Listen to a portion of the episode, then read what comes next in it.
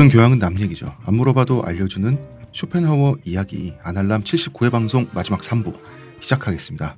자, 드디어 쇼펜하워의 철학을 이야기하게 되네요. 어, 이 방송을 끝까지 들으면 자살하는 겁니까? 아 자살 찬양인가? 음. 어, 뭐 이게 정확한 얘기인지는 모르겠습니다만 뭐 이런 일화가 있죠. 어, 전해지는 일화에 따르면 쇼펜하워의 책을 읽고 정말 자살하는 유럽의 젊은이들이 생겨났다. 네. 그래서 그걸 보고 쇼펜하워한테 이제 어떤 사람이 따진 거야. 음. 아니 젊은이들은 이렇게 그 당신 말을 듣고 자살하는데 그래 알겠다 알겠는데 당신은 왜 살아 있어? 음, 선생님께서는 굳이 뭐 이렇게 살고 계실 필요는 없지 않을, 않을까요 논리적으로? 근데 이 사람아 나는 더 많은 젊은이들을 자살로 안내를 해야 되잖아. 아 그런 썰이 있어요? 그런 썰이 있습니다. 음. 썰이 있고 사실 어 저도 뭐 철학과 교수님들 그리고 철학을 이야기하는 사람들하고 교류도 있었고 많이 그런 분들의 강연과 네. 책을 읽다 보면 쇼펜하우어에 대한 사람들의 태도가 양분돼요. 음, 굉장히 우스꽝스러운 노인으로 무시하는 분들이 있고 아 대단하다라고 이제 음. 상찬을 하시는 분들이 있는데 우스꽝스러운 노인네라고 무시하는 분들의 이야기도 그렇게 틀리지 않고 음. 상찬하는 분들의 이야기도 사실 그렇게 틀리지 않고 사실 폐렴으로 돌아가신 걸 생각해 보면 본인 인생에서 인생을 걸고 얘기했던 것들의 모순이잖아요. 이율배반이잖아. 왜? 왜 자기 자살 안 했어? 아, 근데 사실 왜, 왜 자살 안 죽고 폐렴으로 죽어? 사실 끝까지 얘기해 보면 쇼펜하우어가 자살을 권고한 건 아니야. 아니야. 어. 그리고 자살을 하는 것이 답이다라고 얘기한 음. 적도 없어. 음. 자살이라는 옵션도 있어 얘들아. 어. 라는 얘기인데 이 얘기가 어떤 맥락에서 나왔는지 음. 네. 어, 서서히 이야기하면 좀 알게 되실 것 같아요. 자, 저희는 광고 듣고 오겠습니다. 저한테서 뭐 달라진 거 느껴지지 않나? 뭐요? 아니 그내 반짝반짝. 머리에서 반짝반짝이 아니라 빽빽 흑채가 맞다 이거. 흑채는 아닙니다. 그럼 뭐 한방? 사람의 머리카락은 동물의 털이라는 거지. 그래서 동물 세포로 모근을 복원한다는 거지. 어떻게 돼? 가능합니다. 티스템 연구소의 동물줄기세포 배양액은 거짓말을 하지 않습니다. 나 이거 되는 거 보고 진짜 충격받았다니. 지금 티스템 두피 클렌저와 두피 에센스를 검색해 보세요. 과학이 당신의 모발에게 주는 선물 티스템입니다. 쇼펜하우의 철학은 삐뚤어진 성격의 아이가 성장 과정 내내 상처받으면서 형성된 철학이에요. 음. 어, 당시 유럽 문명은 전 세계에서 승리를 거두고 있었어요.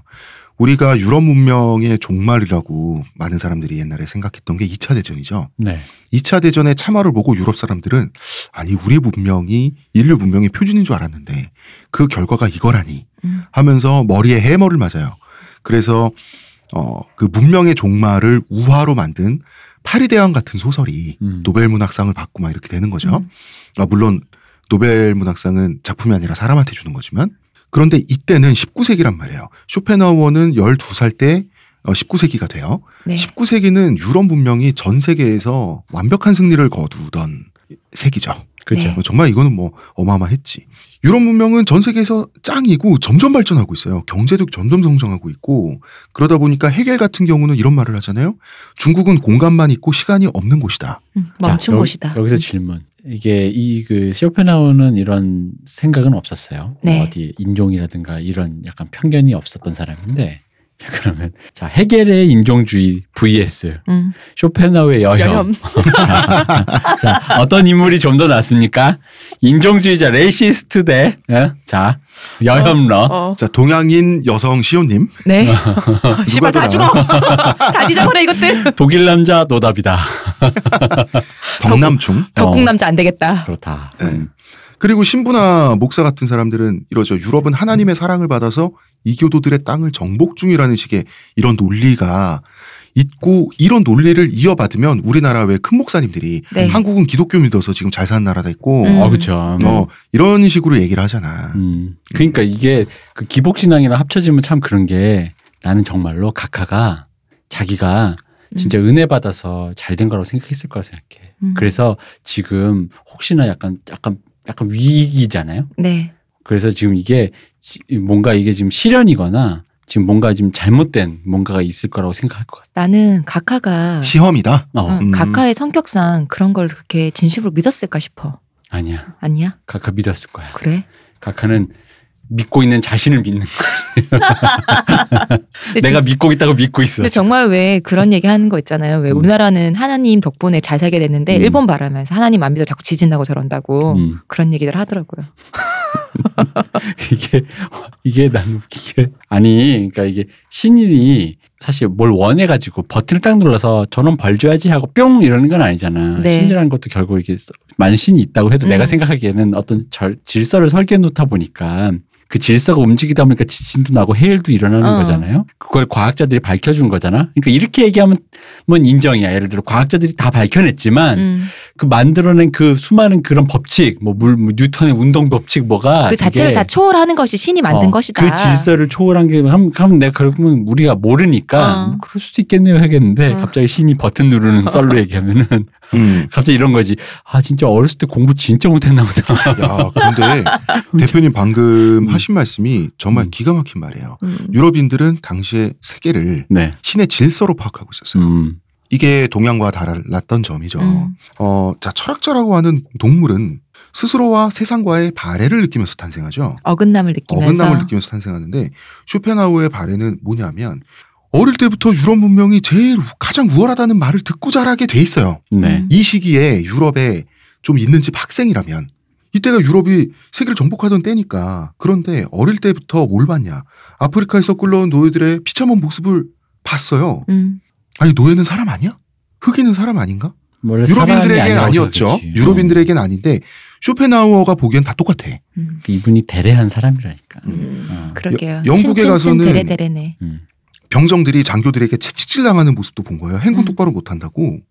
같은 사람들끼리 왜 저러지? 자, 산업혁명이 이때 한참이었는데 우리나라 6, 70년대 보면 산업혁명의 그늘이 있잖아요. 네. 네. 그 뭡니까? 평화시장 비둘기라고 하는 그런 여공들의 비참한 모습도 있고 유럽 어디를 가나 산업혁명에서 탈락한 빈민들이 거지들이 비참하게 사는 풍경을 목격하게 되는 거예요.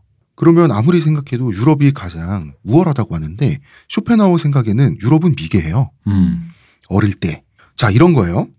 순서가 잘못됐다는 거예요. 당시 유럽 사람들의 사고방식은 유럽이 높은 지성을 가진 인간들의 문명이라서 신대륙을 발견하고 개척하고 현지인들을 노예로 부를 수 있는 권리를 획득했다고도 믿었단 말이에요. 음. 그렇죠. 신의 자식이죠. 게다가. 네. 음, 하나님, 그, 가장 똑바로 된 종교를 갖고 있는, 진짜 음. 유일한 종교를 갖고 있는, 그 문명의 수준, 잘남의 수준이란 거는 쇼펜하우어가 보기에는 도덕성이어야지, 이 사람들아. 양심 있어야지 말이야. 내가 힘이 센 상태에서도 보다 도덕적인 모습을 보여주는데 성공한 문명의 상태가 우월한 문명의 상태 아니에요? 음. 이게 이 어린이의 생각이었어요. 아프리카와 남미의 현지인들을 노예로 부를 수 있는 거는 단지 강하기 때문이죠. 음. 강함이 우월함인가? 이게 오. 세계적 질서야?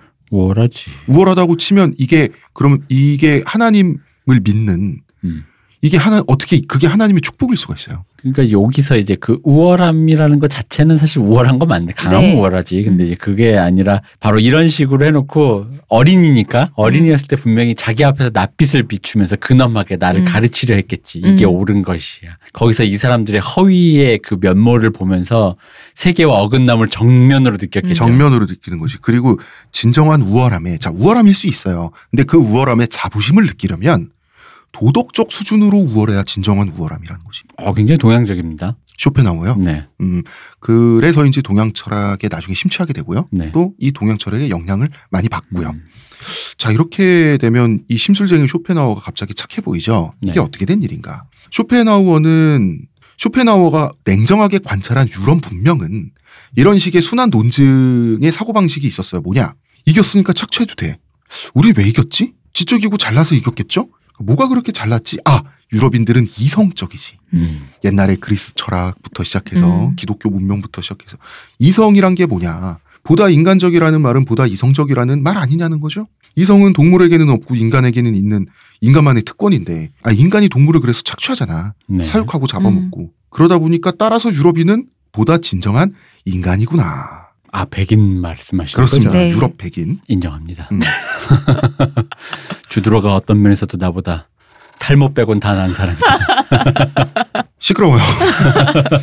쇼펜하우어는 흑인 노예가 됐든 남미의 인디오가 됐든 음. 그다음에 하층민 빈민의 삶 너무나 처참하잖아요. 음. 마음의 충격을 받은 거예요 쇼펜하우는. 어떻게 인간이 인간에게 저럴 수가 있지? 그러니까 이 사람이 사이코패스, 소시오패스 흉내내는데 공감 능력이 뛰어나. 내가 봤을 때. 세심해. 어. 다만 좀 삐뚤어진 거야 어. 이 사람이. 이 사람한테는 인간에게 못할 짓을 하는 인간이 인간의 자격이 없는 거지. 인간에게 못할 짓을 할 권리를 획득한 인간이 위대할 수는 없는 거죠. 음. 이때는 모두가 유럽인들이 백인이라 행복해요를 외칠 때였어. 음. 유럽 백인 문명의 나머지 세계를 착취한 걸 당연한 권리를 느낄 때 쇼펜하워는 이런 생각을 그딴 더러운 권리가 어디 있어. 아, 훌륭합니다. 음. 그래서 쇼펜하워 철학의 감정적 출발점은 부끄러운 줄 알아야지. 그러니까 내가 아까 계속 얘기했지. 이 사람이 뭔가 그 어떤 상태에 끝없이 부끄러움을 느낀다니까 지금. 아. 자기 스스로에 대한 그게 혐오로 발전다는 거지 네. 문제는. 어. 음. 쇼펜하우가 보기에 인간은 유럽인 그리고 유럽 상류층이죠. 네. 이당 이때 당시에 유럽의 상류층이란 건 전 세계를 착취하고 있었어요. 음. 그렇죠. 음. 물론 지금도 대동소이하지만 남을 착취할 수 있게 된 상태를 자랑스러워 하는데 그런데 유럽인이 흑인을 노예로 부리는 건 뛰어난 이성의 결과가 아니라 참혹한 사악함의 결과라고 이 사람은 생각했어요. 음. 음. 그래서 해겔은 유럽이 짱이라 그랬잖아. 네. 시대 정신 음. 얘기를 하면서 시대 정신 인간의 시대 정신이 인류의 정신이 유럽에 있다고 해겔은 얘기했는데 쇼펜하우는 이 영감탱이가 미쳤나? 뭐가 짱이래? 프랑스 시민혁명 노래를 부르고 나폴레옹이 세계 정신이라고 노래를 부르고 있는데 그렇게 근대적인 자유 시민이 돼서 국가 전체가 다른 나라 다른 민족을 침탈해서 착취하면 이게 세계 정신이야? 그냥 유럽 정신이지. 음. 그리고 여기서 유럽 정신이 반세계적이고 반인류적이라는 건 인정해야지. 이 얘기를 하다가 베를린 대학교에서 진압당한 거예요. 음. 그죠. 그러니까 이게 단적으로 얘기하면 그거죠. 프랑스 혁명에서 우리 왜 스위스 용병할 때 네. 프랑스 혁명군이 어쨌든 왕국에 들어서 또 하는 건 또 굉장히 폭력적이고 네. 그랬다는 거죠. 그러니까 그 해겔이 했던 거는 프랑스 혁명의 그 전체 전체 그 전체. 구조에서의 그 큰 정신의 그 격변하는 양상에 대한 어떤 찬양이라면 음. 쇼펜하우는 거기에서 결국은 그렇게 사람을 썰고 만들고 들어가서 했던 음. 그래서 그 스위스 용병이 만약에 썰려 나갔었던 네. 그런 걸 생각했을 때 고, 거기에 포커스를 했던 거죠. 이게 아무리 좋은 일이라고 해도 이런 참혹함 뒤에 서 있는 것이 과연 그게 좋은 거라면 진짜 좋은 걸까라는 거. 그죠. 음. 그리고 유럽인들은 이때 유럽인들이 진짜 완벽한 100% 인간이고 나머지는 음, 동양인은 조금 떨어지고 흑인은 원숭이와 인간의 중간 단계 뭐 이런 식의 사고방식의 유행이 이때 시작되고 있었을 때였는데 쇼펜하우는 꺼져 꺼져 그런 거 없어. 그러니까 해겔을 싫어하는 거예요. 해겔은 동양 혐오자잖아. 그죠. 중국 혐오자잖아. 음. 근데 쇼펜하우가 생각하기에는 중국이 훨씬 나아. 왜냐하면 해겔은 중국의 전종 문화를 네. 네. 전해 듣고 그 중국은 틀려 먹었다라고 하는데 음. 쇼펜하우가 아 중국 남자들은 뭘좀안 해. 다. 죽어버려. 그렇지 여자들은 밖에 싸돌아다니지 못하게 자물쇠를 채워놔야 되는데 전족 훌륭하다 이렇게 아, 생각을 한 거야. 다시 한번 racist vs 여혐. 이거. 둘다 죽어. 이게 문제예요. 되게 모범적이고 도덕적으로 잘 나가다가 갑자기 치졸해지는 순간이 있어요. 음. 이 사람이 음. 그 본인도 알아 이게 논리 전개에 흠이 된다는 거. 근데 참질 못해. 자꾸 핀트가 나가. 어, 이게 쇼펜하우의 문제인데 이 사람 그 유럽 각지에서 비참한 사람들의 비참한 광경을 보고 형연할 수 없는 슬픔을 느껴요. 근데 이것이 이 사람이 불교에 심취하게 되잖아. 음. 네. 근데 이 장면이 또 부처님이 왜 있잖아 궁궐 밖에 산책을 나갔다가 그렇죠. 왕자일 때. 왕자일 때 뭐 그 잠자리는 개구리가 잡아먹고 그 개구리는 새가 잡아먹고 하면서 이 모든 비극이 연결된 걸 느끼고 그 슬픔을 몸부림치잖아. 음. 그걸 결국 출가하잖아요. 그렇죠. 그 섬세함과 비슷해요. 음. 비슷한데 문제는 시타르타는 그릇이 다르잖아. 그분은 초인이잖아. 네. 이 사람은 인내심도 초인적이고 도량- 어머님이 옆구리로 낳았다고. 어 음. 아니 아니 그 인간성 자체가 도량이 엄청 넓은 사람이잖아요. 그죠. 그리고 시타르타는 출가를 할 때 정말 다 버리고 출가해서 거지 생활도 할 만큼 음. 이 네. 사람은 집중력과 인내력도 있는 사람이고 맞아요. 자기를 던질 줄 아는데 쇼펜하워는 스스로가 생각하기에도 아버지의 유산에 기대해 있는 사람이잖아. 그죠. 자기도 편한 거 좋아. 못 참겠어. 사실 평생 평생 거의 자기 손으로는 돈을 벌어본 적이 없잖아요. 그치. 어. 근데 그 출가하는 거 그거 엄청난 용기가 필요합니다. 어, 왕- 엄청난 대단하죠. 거죠. 어, 아버지의 왕자인데. 유산을 뒤로 하고 어. 음. 왕자를 뒤로 하고 왕궁과 처자를 버리고 갔잖아. 아. 시타르타는. 근데 둘 다 똑같이 섬세하고 지적인데 쇼펜하우는 우리처럼 나약한 거고 음. 시타르타는 이 사람 초인이잖아. 성인이잖아요. 음. 그 쇼펜하우는 아버지 유산으로 잘 먹고 잘 살다 죽는 이런 내 모습까지도 인간적인 나약함이자 인간은 틀린 거지. 아버지의 유산도 결국 유럽의 식민지인 아프리카와 남미의 노예들을 착취하고 어쩌고저쩌고 해서 굴러굴러 그쪽으로 고인 거 아니겠습니까? 그렇죠. 그리고 하- 유럽의 하층민들도 벗겨 먹으면서 음. 싸운 부 아니겠습니까? 근데 사실 시타르타는 그 생각을 했기 때문에 다 두고 떠났지만 음. 쇼펜하우어는 그래도 엄마가 해주는 밥은 따뜻하고 아, 한어들이 그럼요. 옆에서 케어해주면 좋고 음. 이런 거지 뭐. 그러니까 자기도 자본주의 돼지야. 그러니까 사람이 점점 시니컬해지고 그러니까 자기 혐오로 올 수밖에 없어 이게 이 삶의 토대까지 뿌리칠 정도의 용기는 사실 그건 진짜 인간에게는 음. 엄청난 거예요. 그 그거 하니까 성인 소리 듣는 거 맞아요. 아니야, 음. 솔직히. 쇼펜하우 아침에 일찍 일어나는 것도 실패한 사람인데 어떻게 보행을 합니까? 아침에 일찍 일어나는 건 그냥 일찍 못 일어나는 사람들에게 소리칠 권리를 획득하는 거고 맞아요. 아무런 근거가 없다니까. 맞아. 그래서 인간은 자기 자신도 포함해서 다 똑같다. 음. 이 점은 근데 훌륭해요. 그러니까. 사실은 이 점은 훌륭해요. 보통은 자기는 포함 안 시키거든. 음. 시타르타는 극한의 고행을 다 감내하고 나서 고행은 쓸데 없었다는 사실을 깨닫죠. 네. 그런데 쇼펜하우어에게 쇼펜하우는 처음부터 아 그래 나 처음부터 아는 셈 치자. 노노 음.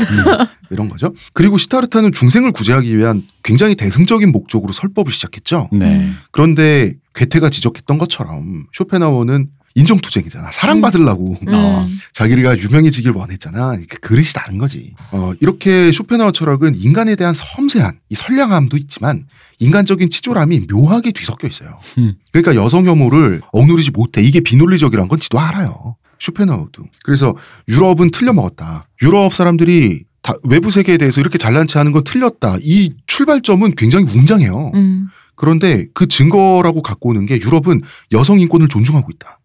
이러니까 이 유럽은 틀렸다. 이런 쓰레기 같은 결론이나 나 내거든. 기껏 철학적 사유를 잘 하고 나서 결론에 가서 망언을.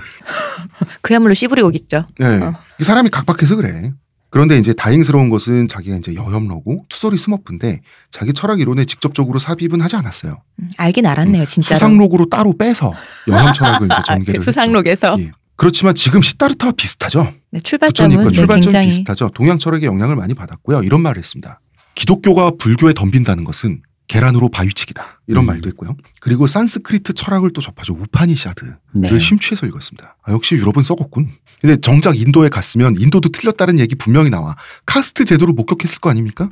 근데 기독교와 불교라고 얘기하니까 네. 사실 동의하기 힘드네요. 왜요? 아, 우리 또 불교도 많이 받지 않습니까? 아, 그렇죠. 아, 이번에 그것은 알기 싫다도 나오고. 이게 종교가 돼서 어떤 그 이익 집단이 되면 도찐 개지. 아, 쇼펜하우어는 불교를 하나의 철학의 체계로 봤어요. 음. 음, 불교는 사실 철학이긴 해요. 맞아요. 아니 근데 왜 철학의 체계를 굳이 얘기하자면 그 예수님의 철학으로만 들어가면 음, 음. 진짜 도찐개찐이야 좋- 좋은 의미로. 음, 어? 음, 근데 이제 이쪽에서는 이제 자기가 보기에 일종의 우리가 개독이라고 부르는 음. 그런 측면을 많이 본 거고 저쪽은 약간 이제 있으니까. 가미됐다. 음, 음, 약간. 그치. 그리고 이런 말들 멋있잖아. 부처님의 말이죠. 승리는 증오를 낳기 때문에 정복한 사람은 불행하다. 이런 거 보면 쇼펜하우 이제 젊은 시절에 쇼펜하우 이제 뻑 갔던 거지. 쇼펜하우도 자기 여혐이 논리적이지 않다는 사실은 사실 알고는 있었어요. 이 사람이 어머니가 돌아가시고 나서 노르웨이 현상 논문에 응모한 적이 있는데 현상 논문은 뭐냐면 현상금을 걸고 노르웨이 야- 왕리 학- 학술원에서 이제 그 논문 공모를 하는 거예요. 현상금으로 논문을 채집하는 거군요. 그렇죠. 그러면은 이제 노르웨이의 역사적 유산으로 등재되는 아. 거지. 음. 이렇게 윈윈을 하는 건데 이거 뭐 한번 도전을 해봐 했더니 바로 채택된 거야. 음. 음, 자기네 국보로 삼는 대신 현상금도 지급을 하고 그 노르웨이 가서 상 타고 이러면 그래도 이 사람이 인정투쟁하던 사람인데 음. 아직까지 뜨지 못하고 있었는데 이제 기분이 좋은 거야. 그래서 쇼펜 쇼펜하우는 갑자기 이런 생각입니다. 북유럽이 개념이 있다. 이번엔 덴마크다. 그래서 근데 덴- 여왕을 조심해. 덴마크 그치. 왕립 현상 논문에 또 응모를 하는데요. 그런데 해겔을 너무 비인간적으로 깎아내려서 잘렸어요. 음. 사실 덴마크 왕립 학술원도 이 논문이 출중하긴 한데 아무리 그래도 우리 시대의 위대한 철학자를 너무 심하게 비난했다. 이런 이유로 논문을 탈락시켰는데 현재 철학계에서는 덴마크의 심사가 다 부당하다고 합니다. 음. 음, 맞아요. 맞는데 쇼펜하우어도 인정은 했어요. 자기도. 그래 해겔한테 쓸데없이 욕까지 한 건 내가, 내가 과했구나 이렇게. 하긴 했는데 그렇지만 해겔이 대단한 철학자라는 덴마크 왕십 왕립 학술원의 생각은 틀렸어. 역시 북유럽도 별거 없군. 그래 세상은 다 싸웠어. 뭐 이러면서 여기도 해겔에게 파벌 그거를 다 아, 점령돼가지고 그렇구나. 썩어버렸네. 어, 음, 해겔의 악영향이 독일에만 그친 게 아닌 증거죠. 그렇죠. 다 해겔 밑에서 아부 하나 하려고. 그럼 왜 이렇게 여혐을 했나? 그, 그렇게 빠진 거예요. 어머니에 음. 대한 그 미움과 이런 것들, 아버지에 대한 죄책감. 쇼펜하우의 여성과는 기가 막힙니다. 제가 지금 몇 문장만 수상록에서 뽑아왔는데 여성이 우리들 최초의 유년기에 없어서는 안 될 유머나 교사로 적합한 이유는 그들 자신이 어리석고 근시안적이기 때문이다. 이게 공감 능력으로 보는 게 정상일 것 같은데. 여자들은 전생애를 통틀어 큰 어린아이다. 엄밀히 말하자면 성인 남성과 어린아이의 중간 단계의 존재다. 사실 본인 얘기 아닙니까 이거? 음. 글쎄요. 여성은 열등한 성이며 모든 면에서 남성에 뒤떨어지는 제2의 성이다. 그들의 약점은 관대하게 봐주되 지나친 관심과 존경을 표하는 것은 금물이다. 자연이 인간을 남성과 여성 둘로 나누었을 때 자연은 한 가운데에다가 선을 긋지 않았다. 지금 유럽에서는 여성을 남성과 동등하게 생각하는 혼인법이 유행하고 있다. 이는 잘못된 전제에서 출발한 법이다. 법률이 여성에게 동등한 권리를 주려면 여성이 남성과 동등한 이성을 갖고 있어야 한다. 어, 당시 유럽 사회의 진보를 보여주는 대목이죠. 그렇죠. 음, 이렇게 치졸한 방식으로 자기 웅대한 철학을 중간중간 망칠 필요는 없었는데. 근데 이제 이게 그런 뭐 옹호를 해주려는 게 아니라 네. 그런 게 있으니까 여성이 사회 진출, 즉 여성이 경제권을 음. 사회 진출해서 경제권을 쥐게 되는 역사가 길지가 않잖아요. 네. 그러니까 여성이 여성을 떠나서라든가 어떤 어떤 하나의 뭐 계급, 뭐 음. 어떤 하나의 뭐 종족이든 어떤 뭐 존재들이? 존재가 경제권을 획득하지 못한 상태에서는 결국 어떻게 되냐면 필연적으로 그것은 이게 이건 중립적인 의미로 어떤 권력 혹은 어떤 기득권에게 기생할 수밖에 없어요. 경제권을 쥐고 있는 쪽에 종속될 수밖에 없죠. 그렇죠. 그럼 이제 그게 요런 그 기울어진 토대를 파악을 하지 않은 상태에서 양태만을 채집하면은 굉장히 그게 고깝게 보이거든요. 왜 그 여성을 떠나서라도 왜 예를 들어 뭐 일제 시대 때 네. 일제 시대 때 일본 지식인들이 그 한국인들이 음. 일본인들한테 와서 이렇게 이 한국인을 묘사해 놓은 그런 묘사들을 보면은 당연히 일본인들이 잘 사니까 뭐라도 뭐 어떻게 해보려고 음, 음. 뭘 굽신굽신 됐겠지. 근데 이제 그 일본인들 눈에는 염치도 없고 음. 자존심도 없고 뭐라도 하나 해먹으려고 하는 그리고 요즘 말로 치면 통수나 치려고 하는 어. 그런 인간들이다. 이 종족 자체가 음. 족속 자체가. 근데 사실 이거는 여성에게 가는 혐오뿐만 아니라 이런 식으로 뭔가 이렇게 그런 기울어진 그리고 경제적으로 격차가 벌어진 상태에서는 벌어져 있는 밑에 있는 사람들에게 이런 시선이 가게 돼 있어요. 그렇죠. 그래서 구한말 우리나라를 관찰했던 비숍 여사 네. 같은 경우는 조선 민족은 희망이 없다. 음. 이 민족은 열등 민족이다라는 결론을 내렸다가 그렇죠. 그때 비숍 여사가 묘사한 모습은 충격적입니다. 어, 농민들이 너무 자포자기한 삶을 살고 있는데 어느 정도냐면 얼굴에 파리가 앉아도 음. 쫓지 않을 정도로 무기력한 그런 상태였는데 그래서 조선 민족을 틀렸다고 이 사람은 판단했다가 까레스키 그러니까 이제 러시아 쪽에 네. 네. 고려인들. 고려인들 어, 새로 이제 개척을 음. 하고 있을 때쯤에 고려인 마을을 방문하고 나서 너무 충격을 받은 거예요. 음. 왜 이렇게 열심히 살지? 왜 이렇게 열심히 살고 왜 이렇게 잘 살지? 음. 그리고 여자나 남자나 활기에 넘쳐 있고 특히 남자들은 어디 일은 안 하고 그 마누라나 패던 음. 음. 조선 남자들이 아주 신사적이고 당당한 마초가 돼 있는 거야. 음. 왜 이렇게 됐지? 보니 결국 환경 문제였던 거예요. 조선의 조선 현지에 있는 소장농들은 지주에게 착취를 당하기 때문에 어차피 꿈과 희망이 없어요. 음. 그렇죠. 미래가 없기 때문에 뭘 해도 안 되기 때문에 현실 자체를 놓을 수밖에 없는 거예요. 음. 그렇지만 그 고려인들은 러시아 땅을 개간하는데 성공하면 다 내 거잖아요. 그렇죠. 음. 그러니까 사람이 부지런해지고 그 춥고 당- 척박한 곳에서. 그렇죠. 당당해지고 뭔가를 이루어지고 나니까 지켜야 되니까 사람이 굉장히 신사가 되고요. 그렇게 된 거예요. 너무나 다른 모습을 보고 아 내가 조선 민족을 잘못 파악했구나라는 생각을 하는데 그러면은 그때 비솜 여사가 처음에 꿈과 희망이 없다라고 생각 했던 조선인과 네. 음. 고려인들을 봤을 때. 그 러시아에 정착한 고려인들 그 네. 조선인과 지금의 우리가 뭐 유전적으로 달라?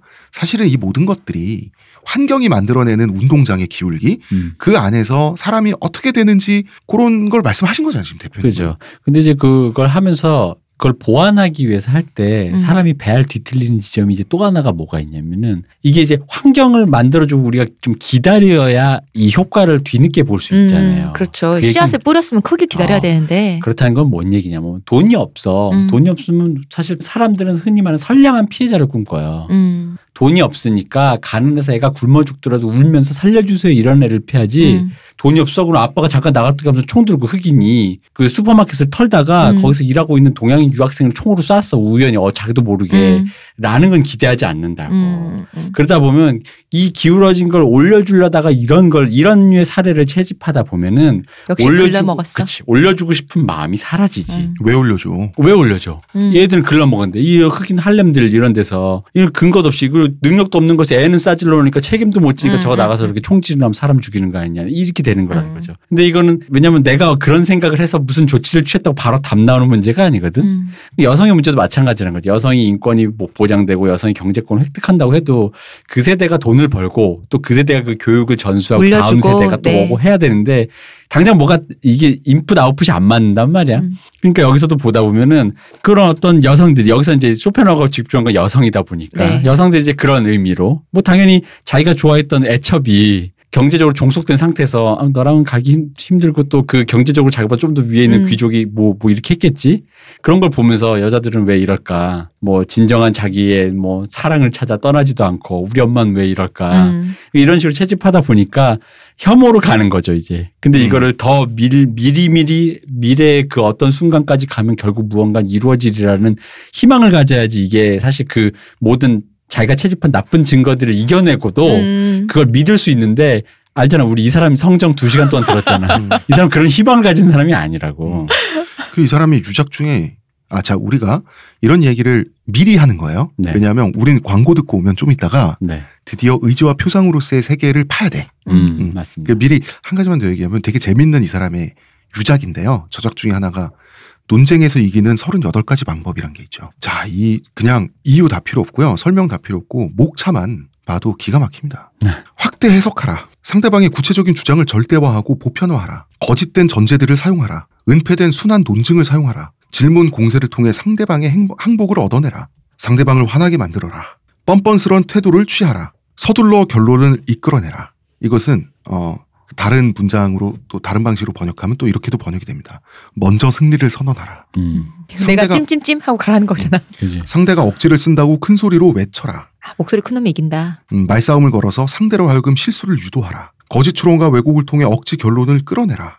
상대가 화를 내면 바로 거기에 약점이 있는 것이다. 상대가 아닌 청중을 설득하라. 상대방에게 질 것 같으면 화제를 다른 곳으로 돌려라. 이성이 아닌 권위에 호소하라. 선생의 말은 형편없는 제 이해력을 넘어서는군요. 선생의 말은 이론상으로는 옳지만 실제로는 거짓입니다. 음. 한번 걸려들면 빠져나가지 못하게 하라. 의미 없는 말들을 폭포수처럼 쏟아내라. 상대가 너무나 우월하면 인신 공격을 감행하라. 어, 이거 가사 작사법인가? 이만큼 이 사람이 이제 지는 걸 싫어하다 보니 어. 네. 말싸움에서 이기는 법을 또 평생 연구한 어, 어. 음. 그런 겁니다. 뭐 진중권 교수님 아니 이렇게. 놀라운 철학자로서의 뭐 어떤 권위나 뭐 그런 뭐랄까 존경스러운 면은 없는 책이잖아요. 근데 이걸 진짜. 썼다라는 건 자기가 그 맹점을 다 알고 있었다는 어, 얘기잖아. 내가 이거 다- 역설적으로. 다 했다는 거잖아. 어, 그치. 역설적으로 그리고 음. 이게 얼마나 바보 같은 짓인지 알지만 효과는 있다. 그렇죠. 왜 그런 거 네. 있잖아. 이 자네 아버님이 돌아가셨지만 요걸 드시면 눈은 번쩍 뜨일 걸세. 잠시 작별 인사라도 하게 뭐 이런 거 있잖아. 땅에 묻었는데요. 어, 땅에 묻었는데 그러니까 그런 느낌. 이게 써서는 안 되는 거지만 어. 그 굳이 이게 이기겠다면 어. 어, 이게 효과는 있습니다 이런 거지. 아니 굳이 얘를 그렇게 표현적으로 아니 왜 페른저 효도지? 그치, 아버지 눈뜨게 하는 건데. 아버님을 제가 아버님 임종을 못 지켰습니다. 어쩔 수 없군.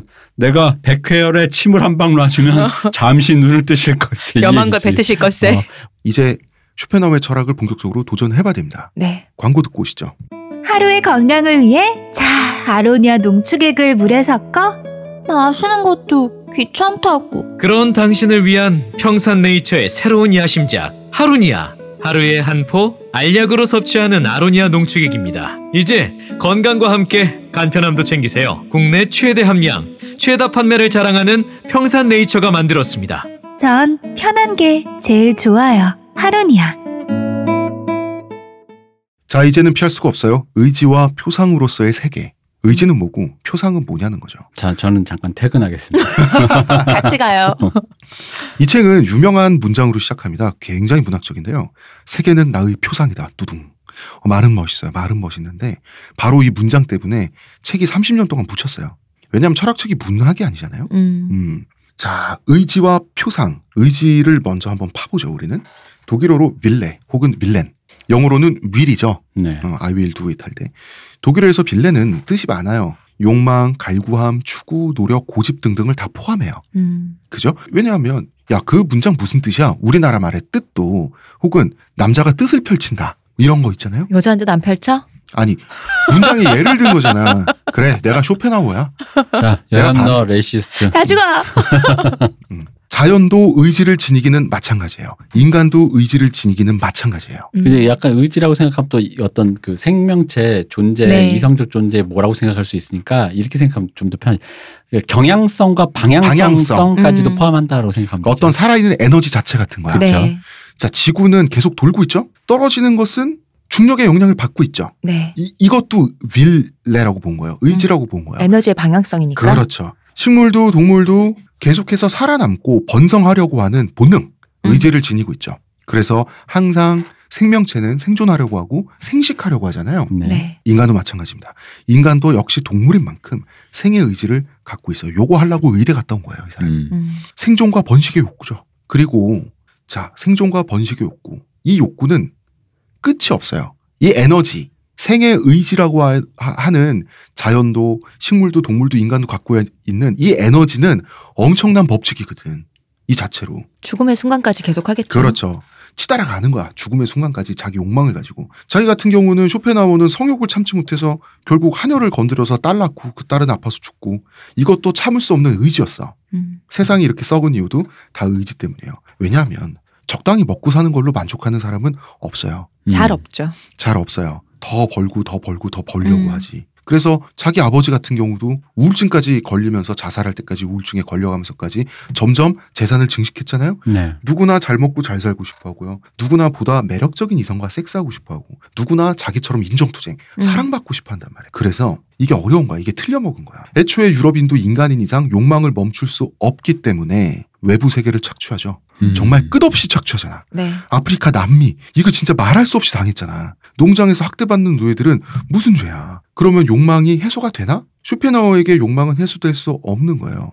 그래서 소나타를 타면 그랜저 타고 싶고 그다음에 벤츠 타고 싶은 게 인간이라는 거지. 음. 그렇죠. 그래서 명상 같은 걸 통해서 욕망 자기 욕망을 자기가 이해하고 관리하고 혹은 자기 욕망을 자기가 관조하면서 떠나 있는 평정의 상태를 어, 쇼펜하우어는 좋은 상태라고 봤어요. 음. 그렇지만 그것도 물질적 조건이 돼야지. 음. 맘만 먹는다고 되나? 누구한테 되는 건 아니라는 거야. 자, 그러면 사람은 계속해서 뭔가를 원하니까 타인도 착취해야 되겠고 자연도 착취해야 되죠. 결혼이란 것도 부부가 서로 착취하는 거잖아. 그렇죠. 계약 관계로만 보면 그렇죠. 음, 그러니까 인간은 본질적으로 어느 정도는 불행하다고 볼 수가 있죠. 생의 의지라는 놈 때문에 인간 욕망에서 해방될 수가 없어요. 그럼 갖가지 고난과 지속적인 불행의 상태가 인생이라는 거지. 그렇게 따지고 보면 삶은 축복이 아니라 고통인 거죠. 음흠. 쇼펜하우어에게 개개인의 인생사는 고뇌의 역사이다. 이런 말을 합니다. 인생이라는 항로는 희망 고문이다. 아, 원어로는 죄송합니다. 희망의 조롱을 받는. 개개인의 인생사는 고뇌의 역사이다. 인간은 태생적으로 죽음의 팔에 안겨 춤을 추는 운명을 타고난. 인간은 모두 결국에는 난파를 당해 부서진 돛대를 안고 죽음의 항구로 흘러 들어온다. 비관적인데 문학적이기까지. 인간의 전생의 오류는 언제나 비극을 연출한다. 삶은 비탄의 연속이며 결코 바람직하지 못한 어떤 것이다. 왜 이런 말을 하냐 하면 결국 세상은 정글이란 얘기죠. 네. 인간은 위대해서가 아니라 단지 승리해서 착취할 뿐이에요. 음. 식물과 동물을, 자연을. 음. 그리고 유럽인은 단지 승리했기 때문에 외부 세계 인간들을 착취할 뿐이에요. 이 모든 게 그놈의 의지 때문이라는 거지. 음. 아니라니까. 예수님이 지금 유럽인에게 허락해 줬다니까. 그런 거예요? 그렇습니다. 어떻게 칸트를 계승하고 극복했는지 얘기를 해야 돼요. 왜 이렇게 부정적인지 얘기를 하려면. 음. 자, 지난 시간에 해겔 특집에서 얘기했듯이 칸트의 세계에서 인간과 세계는 분리돼 있었어요. 피테와 셸링은 아니라고 했어요. 피테는 자아가 팽창해서 세계를 삼킨대. 너는 혼자가 아니야. 라고 노래를 불렀어요. 음. 쿵쿵따리 쿵쿵따. 셸링은 직감으로 나와 세계가 하나로 연결되어 있다는 사실을 오잉 하고 느끼면 된대. ጧ 하고 느끼는 거야. 음. 음. 해겔은 걱정 말래. 야, 인류는 진보하고 있대. 인류는 진보하고 있는 중이니까 당신은 교양을 쌓으면 된대. 쇼펜하우어에겐 개소리예요. 전부 다 개소리죠. 정말 이, 이건 개소리일 수밖에 없어. 왜냐하면 역사와 세계가 발전 중이라고 하는 그래서 안심하고 안심해도 된다는 결론을 미리 세우고 왜 거기에 철학의 사유의 진행 과정을 맞춰? 음. 그게 신의 그림자거든.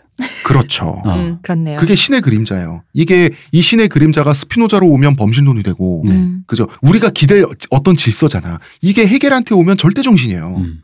그런데 사유를 무에서부터 전개하다 보니 그 결과 세상은 틀려 먹었다는 결론이 만약에 나온다면 음. 그 결론을 내리면 왜 안 돼? 그러니까 이게 쇼펜하우의 천재성입니다. 그 신의 그림자를 거의 최초로 음. 서양에서 떨쳐버린 거죠. 떨쳐버린 없다. 거죠. 여기서 말하는 신의 그림자가 신이 없다고 생각하는 사람마저도 완벽하게 어딘가의 세상에 어쨌든 어떤 질서가 있을 거라는 생각은 절대 떨쳐버리지 음. 않았던 거야. 근데 이 사람이 그런 거 없어. 음. 엉망진창이야. 어, 그래서 시궁창이야. 그 질서를 얘기하기 위해서 중력의 법칙 같은 물리적 질서를 갖고 와요. 그죠? 야, 자, 여기 질서가 있으니까 인간의 선량함이랄지, 사람이 어떻게 살아야 할지, 인간의 이성이나 정신 같은 것도 이러한 질서와 공명하고 있다라는 얘기를 하거든요. 네. 근데 그건 물리적 질서지, 이 사람들아. 음. 우리 정신적 질서가 아니지. 정신 질서가 있어. 긍정적인 결론을 미리 내리고 그걸 정당하기 위해서 사유하는 게 철학이야? 세상은 틀려 먹었다고 말할 용기가 없나? 이게 쇼펜하우의 자신감이었어요. 음. 그러니까 중간중간 말버릇이 일배가 돼서 문제지.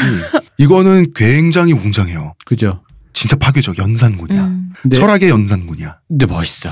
왜냐면 진짜 진짜로 그냥 그그 자체로 본 거야. 진짜 음. 세계를 처음으로 거의. 그 자체로 본 거예요. 어. 우리들만 있는 이 세계 그 어, 자체로. 이 세계로. 이게 바보여도 우리였고 음. 좋아도 우린 거고 그냥 우린 거야. 누군가 음. 만들어준 어. 게 아니고. 뒷배도 없고 앞배도 없고 어. 아무것도 없어. 그냥 이 상태인 거야. 뿌예. 세상은 뿌연 거예요. 음. 명징하지 않아요. 그럼 이 문제를 어떻게 해결해? 인간의 근원적 불행이 있을 수밖에 없잖아. 기댈 비빌 언덕이 없으면. 그러면 음. 왜 여기서 슬램덩크 안 선생님 포기하면 편해. 꿈도 희망도 뭣도 없다는 당연한 사실을 알고 있으면 안 돼? 그 사실을 알고도 삶을 포기하지 않고 삶이라고 하는 여정에 뿌연, 알 수 없는 여정에 도전해 나가는 인간이야말로 거기 인간의 위대함이 있는 거지. 음. 그렇죠. 여기 아니 좀이 대목을 읽으면 옛날에 이제 예술가나 지식인들이 이제 다 망치로 얻어맞는 거야. 아, 왜냐면 이게 왜 쇼펜하우가 예술가들에게 인기가 있었냐면 바로 이것 때문이라고. 음. 그러니까 왜냐면 예술에서 가장 아름답게 느껴진 순간이 뭐예요? 비참한 곳에서 피어나는 어떤 그 아름다움인 거잖아. 그게 예술이 어떤 쾌감을 주잖아. 음. 예술가들이 자기가 뭔가를 하려고 하는 그 어떤 느낌을 딱 정리해 놓은 거지. 음. 바로 이거다. 이러면서. 자, 칸트의 철학에서 인간은 결코 물 자체에 다가갈 수 없다고 하죠. 어떤 사물 자체에. 음, 해겔은 그렇지 않다고 하잖아. 네. 절대 정신, 시대 정신, 세계 정신이란 게 있어가지고 인류를 진보로 이끈다고 했잖아. 음. 그죠? 근데 쇼펜하우어가 보니까 세계 정신 그거 갖고 와 보세요. 어디 있어? 손에 잡혀? 인류가 진보하고 있는 건 그냥 지식이 쌓여서예요. 여기서 쇼펜하우 이런 말 했을 거야. 나폴레옹 왕 됐네. 황제 되셨네. 아이고 그렇게 그렇게 어? 어 음. 발전의 과정이라니까 얘가 못 알아듣고. 그래서 유럽 사회는 그 잘난 지식 덕에 아프리카를 괴롭히고 있는 거지. 지식은 쇼펜하우어한테 있어서 그냥 총이나 대포 같은 무기 같은 거예요. 음. 음. 맞잖아. 네. 역사 발전? 아, 해겔 당신이 아프리카 가서 거기 그 팔 잘린 흑인 노예한테 뭐 그 얘기 한번 해보시던가. 왜냐면 이 해결 철학을 잘못 그러니까 잘못 뭐랄까 인용하거나 네. 오해를 하면은 기다려라. 너 너가 지금 당하고 있지만 음. 뭐 이런 류의 그런 음. 개소리 있잖아요. 그리고 이제 그렇게 하는 사람도 나는 지금 정당한 거죠. 음, 잘못 오해되면 진짜 아프니까 그 초록식으로 간다니까. 개소리를 식민지를 경영한 모든 제국주의 그 관료들이 했어요. 그렇지. 발전시켜 주고 있는 중이다. 어. 맞아. 음. 인류 진보는 정해진 법칙 같은 건 없고요. 그게 만고 불변한 철학적 진리라고 떠들 수 없는 거예요. 진보는 그냥 기술이자 유리함이지. 음. 그 자체로 숭고한 어떤 정신적인 원래부터 우주가 선험적으로 갖고 있는 지향이 못 된다는 거예요. 자, 쇼펜하우는 인간이 물 자체에 다가갈 수 없다는 칸트의 생각 자체는 지지했어요. 음. 자아의 팽창이니 직감이니 절대정신이니 아이고 뭔 그렇게 약들을 팔라 그래 할 수 없는 건 그냥 없는 거예요 왜 긍정적인 결론이 아니면 안 된다고 미리 결론 내놓고 거기에 맞추려 그래 독일 애들한테 꿈과 희망을 줘야 돼서 여기서 쇼펜하우어가 쿨식합니다 독일인이 뭔데 특별히 철학자들의 애정을 받아야 돼 우리가 특별한 민족이라는 증거 있냐는 거죠 그런 게 어딨어 다 똑같은 사람인데 음, 나오란 캐지. 어. 음. 이게 굉장히 굉장히 이 통찰력이 비정하죠 네. 여기서 이 사람 철학의 위대함이 나오는데 그래서 결국 인간은 인간의 감각이 왜곡하는 형태로만 세계를 인식할 수밖에 없고요. 그 세계 인식의 배후에는 어떤 이데아나 플라톤은 이데아고 그 다음에 그 유럽 관념론은 선험적 진리고 음. 그 다음에 칸트한테는 그 플라톤의 이데아가 변형된 형상 같은 건데 아니야 그냥 생의 의지 Wille가 있다니까 우린 다 동물이야 음. 내가 의학 공부하면서 음. 두개골 따봤어. 거기 뇌에 있더만 그 우동사리. 어, 이성 그거야. 이것이 현상이라는 거죠. 그렇게 인식되는 건 그 자체로 현상 phenomenon이잖아요. 이게 칸트가 남긴 세상과의 분리인데 그 본질적 외로움을 인정해야지. 음. 본질적 외로움에 부들부들 떨고 있으면 어떡하냐는 거죠. 근데 그거 진짜 무서운 거거든.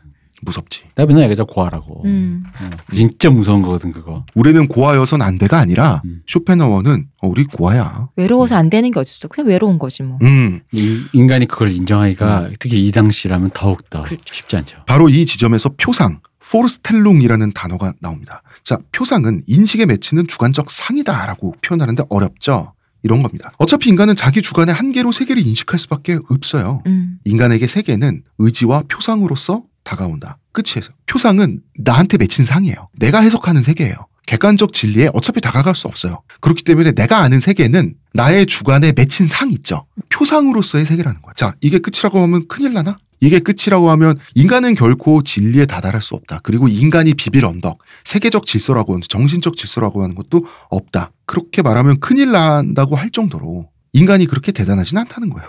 음. 철학적 사유 끝에 아무것도 없다는 결론이 나오면 없는 거예요. 무섭긴 무섭지. 그러면은 의지와 표상으로서의 세계 속에서 이건 뿌연 안개 같은 세계잖아. 음. 인간에게는 무엇이 남는가? 세상은 지옥이에요. 그 실체를 정확히 알 수도 없어. 진리가 뭔지 알 수 없어. 음. 뿌연 안개 같은 거야. 여기서 인간은 끊임없이 고뇌하면서 매 순간 하나하나 이 안개를 헤치면서 선택해 나가야 되는 거예요. 이것이 인생이에요.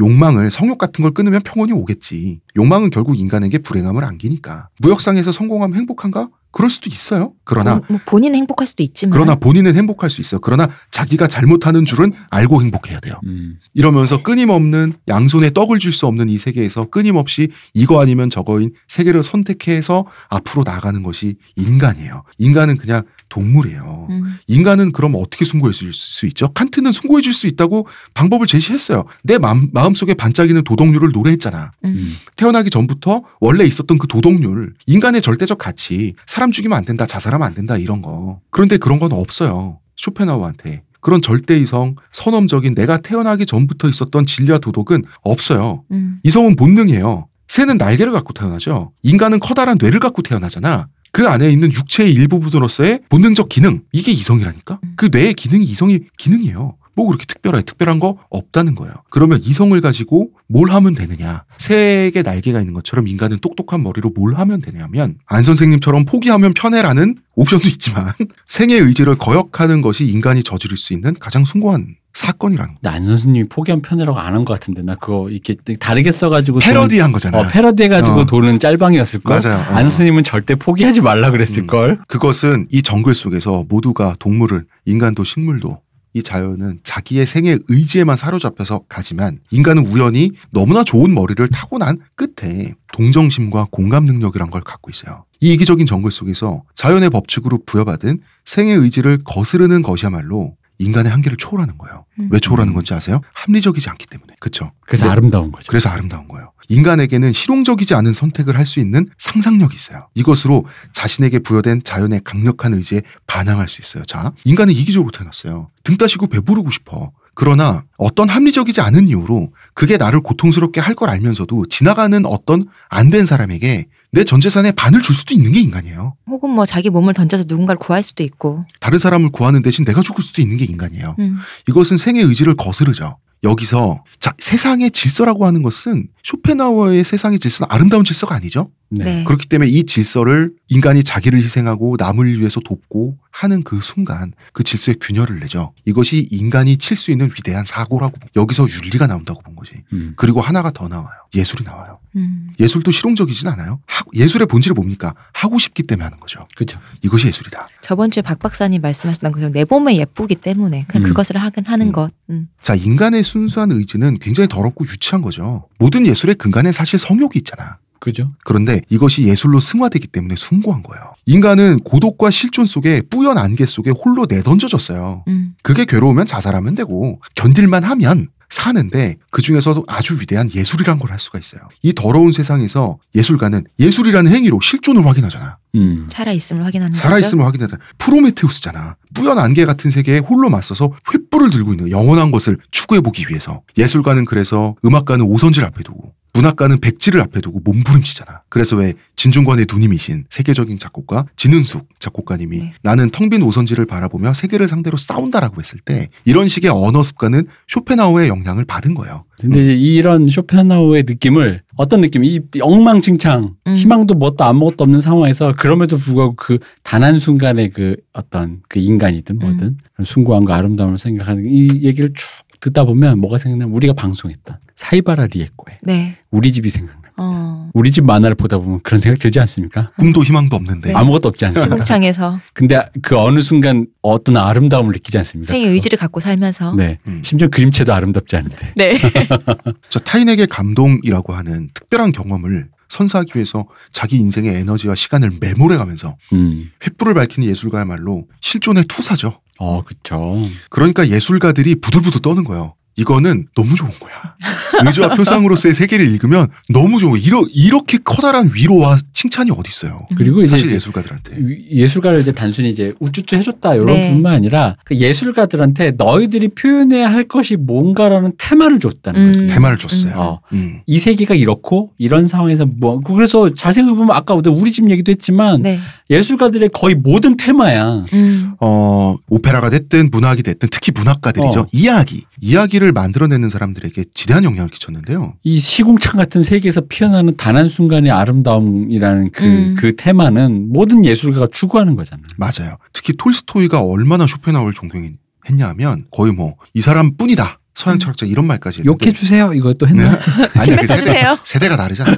왜냐하면 인간은 나약한 존재로 태어나서 실수를 거듭하는 과정에서 이, 야기 서사가 만들어지죠. 네. 현대 문학이. 그쵸. 영화도 마찬가지고 음. 문학뿐 아니라 네. 그러면서 소설 속의 주인공들은 끊임없이 뭔가 선택의 기로에 둬요. 네. 그리고 자신의 선택에 의해 심판받아. 네. 음. 그리고 진짜 문학이 무엇이 옳은지 가르쳐 주지 않죠. 음. 진짜 수준 높은 문학은. 등장인물들은 선택의 기로에 계속 치여. 그러다가 어느 순간 아주 비합리적인 선택을 하게 되죠. 네. 이때 감동 포인트잖아. 음. 이때 갑자기 이야기가 숭고해지잖아. 음. 소설 작법, 현대 이야기 작법의 원전이 거의 쇼펜하우어 철학이라고 보시면 돼요. 이게 사실 작법의 기본 아닌가요? 시나리오도? 그쵸. 그쵸? 그런 소설을 써내는 예술가들을 칭찬해 준 것도 쇼펜하우고. 그리고 바그너 같은 경우는 그러니까 쇼펜하우어가 자기를 쳐다봐 주셨다고. 침 뱉어 주셨다고. 음, 그러니까 이게 더 열심히 하겠습니다. 다른 관점에서 보면 이런 느낌이 있어요. 그 뭐냐면 이게 이, 이걸 모른 채로 네. 비극 카타르시스만 얘기하면은 비극이 살짝 이해가 안 된다 현대 음, 관점에서. 음, 음, 음. 그 비극의 슬픈 얘기를 보고 질질 짜다가 좋대. 음, 그럼 질질 짬의 요체가 뭐냐 이거지. 질질 짜는데 왜 좋지? 음, 음, 음. 뭔가 왜 해소되지? 어. 근데 사실 그게 요거까지 접목하면은 좀 이해가 되거든.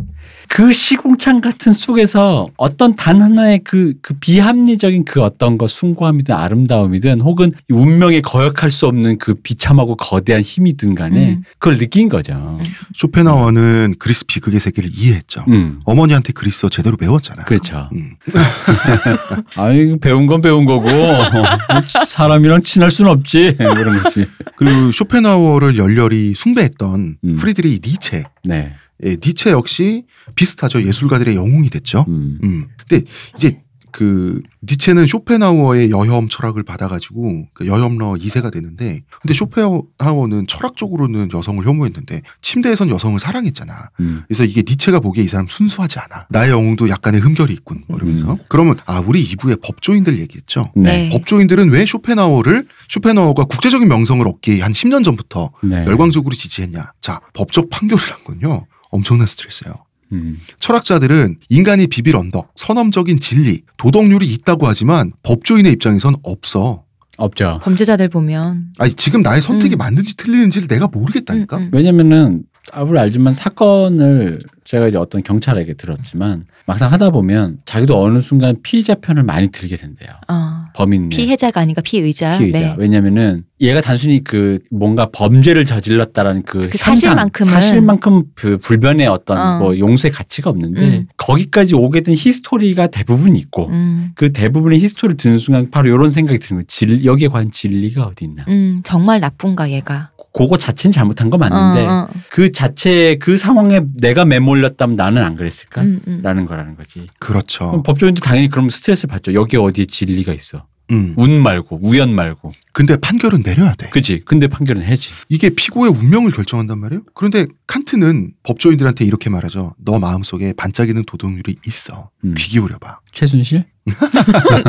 별이 말을 건네줄 거야. 그리고 피히테는 자아를 확장하래. 셸링은 촉을 세우면 된대. 직감이 있대. 어, 직감으로 알라고. Secret. Secret. 음. 그리고 해겔은 다 역사가 진보하는 과정이니까 알아서 하세요. 교양들 다들 있으시죠? 잘 진, 진보의 열매를 내가 못 먹을 수 있다라는 게 해결의 어, 그렇죠. 함정이잖아. 근데 어. 해겔은 정반합이잖아. 잘 판결하면 나는 정인데 못 판결하면 내가 반이란 얘기예요. 음. 아프니까 반이다. 아프니까 반반이다. 어. 양념 반 후라이드 반. 근데 누가 반동이고 싶어요. 그쵸. 자 그런데 쇼펜하우어 철학이 오면 법조인들은 판사들은 이 외로운 정글에서 진리가 뭔지도 알 수 없어요. 뿌연 세계야. 음. 그런데 선택의 순간에 내몰려 있는 고독한 늑대야. 음. 음. 그런데 최선의 선택을 하기 위해서 뿌연 안개 속에 자신을 내던졌는데 자기 자신도 아니고 법적 정의를 위해서죠. 그쵸. 음, 그렇죠. 사회 정의를 위해서. 음. 이 정글 같은 인간 세상을 조금이나마 정글 같지 않게 만들기 위해서 아무도 알아주지 않는 어둠 같은 이 뿌연 안개를 더듬거리며 나아가는 외로운 사람들이 법조인이라는 결론이 내려지죠. 그 법조인이라는 인간들이 선택한 인간적 길, 인간의 길인데 음. 음. 고독한 길이라고 알아주는 거야. 이만큼 위로해주고 격려해주는 철학이 어디 있겠어요. 아 그렇죠. 멋있죠. 음. 음. 법조인들은 쇼펜하우어를 정말 끔찍하게 존경했어요. 음. 그리고 쇼펜하우어는 이제 그 존경하는 만큼 나를 찬양하는 칼럼을 쓰라고 이게 쇼펜하우어의 불만이었고요. 제 일이 바빠서요, 선생님. 음. 존경함으로 저도 한국에서 선생님의 모친을 따라 룸 살롱에 다녀오겠습니다. 더듬어 보며 선생님의 채취를. 부안해동하지 말고 그거에 다 해지 마. 왜? 쇼펜하우어 철학은 결론으로 가면 철학적 구조 자체로는 굉장히 비관적이에요. 음. 네. 음. 근데 어쩔 수 없는 결말이에요. 아 근데 나는 그러니까 이게 비관적이라고 나는 쇼펜하우어를 조금 보다 보면 어렸을 땐 염세주의라고 해서 네, 이 사람이 이제 자살. 뭘 추종하고 뭐 하는데 사실 이건 자, 내 기준에서 보면 이게 그냥 제로야 디폴트야 이게 음. 뭐 염세야 즉 어, 비관이나 염세를 떠나서 그 전까지 음. 있었던 거품을 걷어내고 제로백 상태로 만든 거죠. 그죠 음. 그 전에 사람들이 너무 낙관적이었어 음, 음. 뭔가 신의 그림자라고 내가 표현했던 그 어떤 것 너무 뭐- 꽃밭에 계셨다. 어, 뭔가 잘 될 것 같아. 혹은 잘 돼야 돼. 잘 돼야만 해. 그럴 리가 없어라는 어떤 그런 거에서 보기에 비관적인 너무. 장밋빛 안경 끼고 음, 있었다. 그지. 쇼펜하고 했던 거는 얘들아 내가 다 치워놨다. 어. 실존 잘해봐라. 아무것도 없어. 안경을 자, 벗겨줬어. 어. 자, 그러니까 자 이제 이제 이제 이제 여기서부터 이 토대가 마련된 거죠. 음. 음. 이게 어떻게 염세라고 할 수 있는가라는 거지. 그런데 당시 기준은 염세고 이게 서양 문명에서 염세예요. 그죠, 그죠. 당시 기준에서 네. 염세죠. 음. 근데 어쨌든 어 뭐 비관적이라고 하니 비관적이라고 치고 음, 그러나 미학적이기도 해요. 아름답거든. 아름다워. 저 틀려먹은 세상에 틀려먹은 존재로 우리는 태어났어요. 포기하면 편하고 자살이 답이기도 하지만 그럼에도 어리석은 선택을 하며 예술 따위나 해대며 동정심도 발휘해가며 인생을 낭비하는 너님이야말로 새끼 인간적이다 짜샤 요런 거거든요. 음. 그러면 아 이게 그 사실 멋있거든. 법조인의 룸살롱행은 좀 하지 마 좀. 인간적이니까. 이것 때문에 후대 예술가들이 진짜 음. 이 쇼펜하우 앞에서 무릎 꿇고 기어다니는 거야. 형님 제가 잘하겠습니다. 나 근데 여기서 조금 위로가 되네. 예술을 하는 사람은 아니지만 그냥 삶을 살면서 인생을 낭비하고 있는데 위로가 되네요. 그러니까 그게 그- 그러니까 예술가를 찬양했 그러니까 예술가 너님이 직업이 좋다 이 얘기를 한 게 아니라 음. 예술가들이 결국 그 자기가 하고 싶었던 할 수밖에 없는 얘기의 테마가 너의 그거 지금 너가 뭐 하려고 하는 얘기 가 그거잖아라는 걸 같이 동조해 준 거지. 음. 그렇죠. 그리고 바그너의 오페라에 나오는 게르만 영웅들, 네. 아, 트리스탄, 이졸데 이졸데. 이런 친구들은 이런 분들이라고 해야 되나? 이런 친구들은 결국은 그 운명에 휩싸여서 여기 휩쓸리고 저기 휩쓸리고 인간적 선택을 하다가 네. 결국 숙명적으로 운명에 배신당하죠. 그렇죠. 네. 이게 쇼펜하우의 영향을 받았어요. 음. 음. 바그너가 그거잖아. 쇼펜하우 네 뜻대로 안 될 걸. 하지만 인간은 죽기 전까지 생에 의지해서 뭔가를 해 나가면서 선택을 하며 선택을 하며 그리고 그 결과값에 대해서는 그거는 그 숙명을 받아들이는 여기서 어떤 바그너의 미학이 나와 비극적 미학이 나오지. 음. 네. 음 그리고 이 바그너를 또 히틀러가 오해해서 이 얘기는 나중에 합시다. 네. 그러니까 이게 위안이 되는 것 중에 단 하나가 그런 거죠. 인간이 그런 존재예요. 음. 인간이 그렇게 불합리하고 뭐 이성과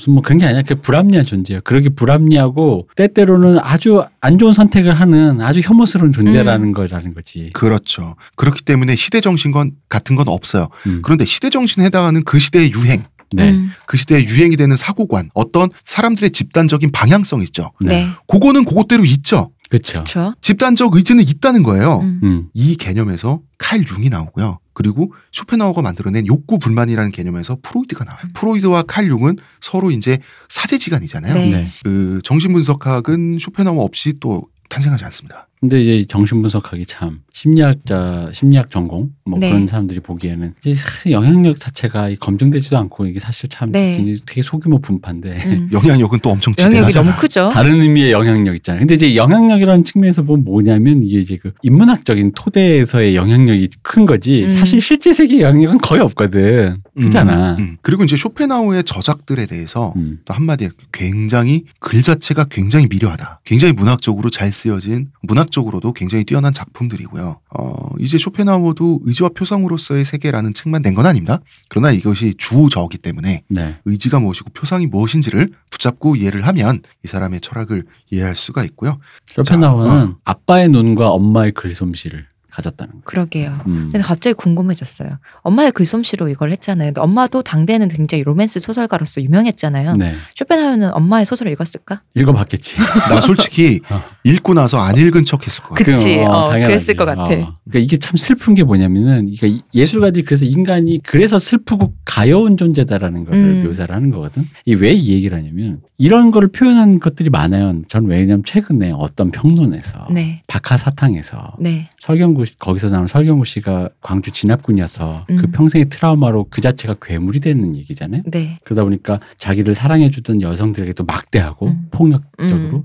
그런데 이제 거기서 이런 얘기를 해요. 자기를 그렇게 막대했던 그 남자를 죽기 전에 보고 싶다고 했던 그 여자 선택이 문소리 씨가 어. 연기를 하셨죠. 이해, 가 안 된다면서 음. 그럴 리가 없다면서 이것이 환타지다 아. 라고 어. 어, 이렇게 oh 자- my God. 착취적이다. 네. 그런데 인간이 그런 존재라니까.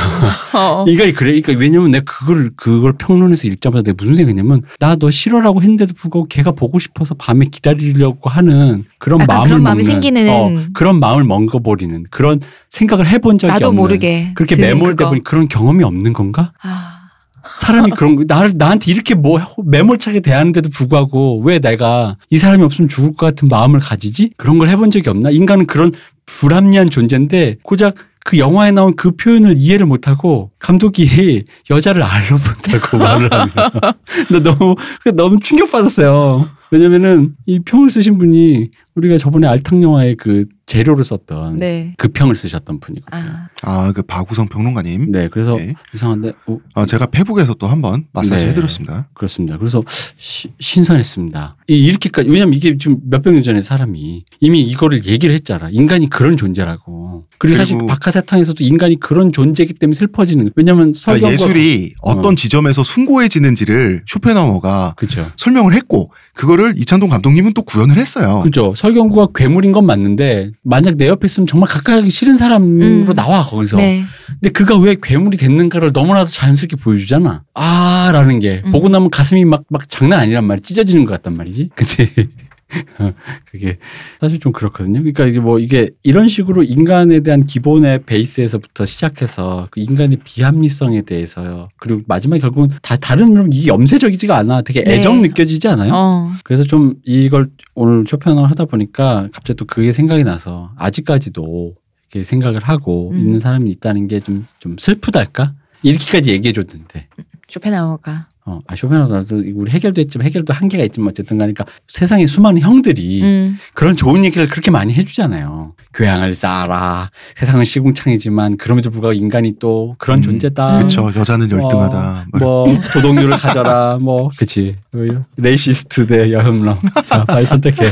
아, 당신이 동해 세계 최대 지성이 되는 거야. 그 대신에 하나를 선택해야 돼. 아, 그러니까 여혐러와 racist. 제가 그 뭐야 대뇌 피질이 갑자기 커져서 음, 음. 세계 최대의 지성이 된다 고 치면 음. 갑자기 지적을 갑자기 뭐 넘어선 사람이 약간 돼. 더 잘못 먹고 그래서 지금 어, 지금 서- 전 세계 사람 당신을 추종해요. 지적을 오케이. 찜쪄먹는 사람이 돼. 어 근데 그렇게 된다고 치고 근데 하나를 선택해야 돼. 악마의 유혹. 여혐러 대 racist. 아 이거 어떡하지 예를 들어 아프리칸 글렀다라든가 어, 아니면은 여러분들은 여혐- 글렀다. 여혐러 대 racist 근데 그거 알아요? racist가 좀 더 편해. 세상의 반보다는 세상의 일부가 나. 근데 난 솔직히 말하면 racist가 편할 것 같아 왜냐하면 아프리카나 이런 데 떨어져 있잖아요 아 그러니까 세상의 어. 일부가 낫다니까. 누가 최근에 리아나 되게 신기하다 했던 것 중에 음. 리아나가 이제 화장품 브랜드를 런칭했는데 왜냐하면 리아나도 흑인이잖아요. 근데 피부가 음. 사람의 피부가 한 색깔이 아니잖아요. 그 그쵸. 파운데이션 같은 게 색깔이 근데 너무 몇 개밖에 안 나오는 거야. 음. 정작 내 피부에 딱 맞는 색깔은 없단 말이지. 음. 그래서 리아나가 진짜 색깔 종류가 많게 정말 누가 가도 네 피부에 하나는 있을 것이라는 음. 그런 파운데이션을 하고 또 거니 평소에 어떤 활동이나 이런 거 보면은 여성 이런 것도 많이 하고 하는데 동양인을 싫어해 리아나가. 음. 그러니까 그 중에서 하나만 하는 거잖아. 리아나 지금. 하나만 하고 있는 거거든. 그치, 그치, 그치. 어. 음. 어. 리안나 안에도 많은 마음속에 많은 폭풍우가 쳤을 거라고 생각합니다. 저도요. 저는 남자친구한테 다 처맞고. 어. 우리 쇼펜하우 철학을 방금 했기 때문에 인간은 다 애처로운 존재입니다. 그렇죠. 이 이걸 하고 나서 다 느껴야 되는 어, 게 그런 거라는 어, 거죠. 어. 그러니까 인간을 그럴 수 있는데 어느 지점에서는 인간을 계측하려는 걸 포기해야 돼요. 음. 특히 이제 예술가들은 인간은 이해의 대상 이 돼야 되는데 그 이해라는 게 이러이러한 사람들 딱딱딱 평가 내리고 왜 그럴까 이게 아니라 그런 원인과 결과에 대해서 그 인과관계를 가지고 쇼펜하우도 인간론을 펼치지만 어느 순간에서 놔야 할지를 암시를 하거든요. 근데 그거 알아요? 이거 하다 보면 순환론증에 빠진다. 인간은 아무리 머리가 좋아도 비이성적인 판단을 할 수밖에 없는 네. 그런 애처로운 존재라는 걸 왜 알아쳐먹지 못하는 무식한 놈아라고 이렇게 순환론증에 빠지게 그. 순환 논증에 빠진 게 쇼펜하우 본인이잖아요. 어. 이 무식해가지고 그걸 왜 못 알아들어? 아니지, 내가 지금 방금 인간 애처로워서 어. 비논리적인 선택을 한다고 했는데 라는 말을 왜 무식해서 못 알아듣냐고. 이렇게. 이렇게 쇼펜하우어의 철학적 체계와 네. 이 사람의 품성은 다른 건데 그렇습니다. 사실 쇼펜하우어의 여서, 그 여혐은 이 사람의 성격에 가까운 거고요. 아니 뭐 제가 방금 두 문장으로 쇼펜하우 인생을 압축한 겁니다. 어, 그거는 맞습니다. 네. 자, 여기까지 하겠습니다. 쇼펜하우어가 우스꽝스러운 노인네였던 건 맞지만 한 개인으로서 이 사람의 철학이 사실 위대합니다. 위대하고 어, 굉장한 천재성이 있고요. 그리고 자신감이 넘치고요. 도발적이고요. 음, 파괴적이야. 음. 그러니까 이게 유신론자 분들에겐 좀 불편할 수 있는데 음. 적어도 인간이 아무것도 없는 제로 베이스라는 걸 정말 정말로 근대에 선언해 준 사람이라는 네. 거지. 음, 그건 정말 위대한 거예요. 음. 위대한 거예요. 네. 그래서 실존주의니 니체 철학이니 그렇죠. 그다음에 그 예술의 방법론이 하는 게 의지와 표상으로서의 세계로부터 음. 한 단계 그 서양 문명이 한 번 더 점프하게 되거든요. 음. 음, 서양 문명이 보통 신에서 인간을 넘어온 게 르네상스라고 하지만 진짜 인간으로 방점을 찍어준 거 쇼펜하우인 것 그쵸. 같아요. 다 그 전까진 그 헤겔이니 칸트니 그 형들 다 음. 신의 그림자 안에 있었다니. 그 뭔가 움찔움찔하는 뭔가의 밑에 있었다니까. 그렇죠. 어, 자, 아주 멋진 철학이었습니다. 네. 음. 사람도 참 재밌었어요. 아, 사람은 사람 재밌- 어, 재밌는 분이고. 왠지 그 산책을 데리고 나가면은 음. 사람들이 보고 있는데 애가 막 앵기려고 그러면은 막 이 새끼가 하면서도 막 손으로 하고 소중하게 안아주는 거 있잖아. 왜 그러니까. 세상 소중하게 안아주는 거 그랬을 것 같아. 벌수스 놀이도 탄생했어요. 여혐녀냐, 인종차별주의자냐. 다 죽어. 해겔이냐 쇼펜하우냐? 그렇습니다. 알겠습니다. 의문의 그녀 시온님. 자, 오늘 감사합니다. 고생 많으셨고요. 문화평론가 이동규 센세. 감사합니다. 감사합니다. 아리가또 고자이마스. 아리가또 고제마스. 저는 작가 홍대선입니다.